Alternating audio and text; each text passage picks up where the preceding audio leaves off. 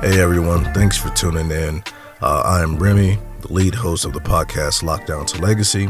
Uh, my goal here is to bridge the gap between community and the imprisoned, as well as shed light on and discuss some of the hot topics on systemic policies that fuel recidivism, lead to trauma, and further divide communities.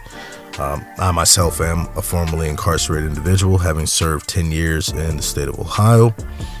Um, and for now to be solely me. But in the future, my wife DJ will be chipping in. Uh, she's a full time PhD student with extensive knowledge of trauma and brain science, and also is currently studying uh, policy.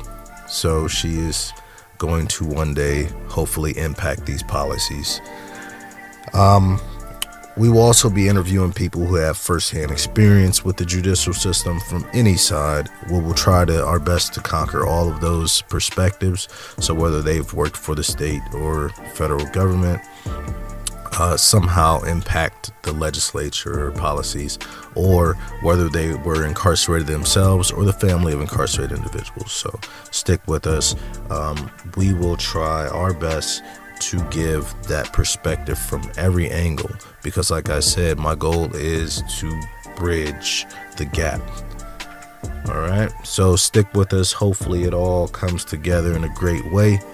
Um, if you guys have any suggestions, any advice, or any feedback, feel free to hit us up. Um, email via email uh, at stories at lockdown and the number two legacy.com. Thanks for tuning in and let's start the show.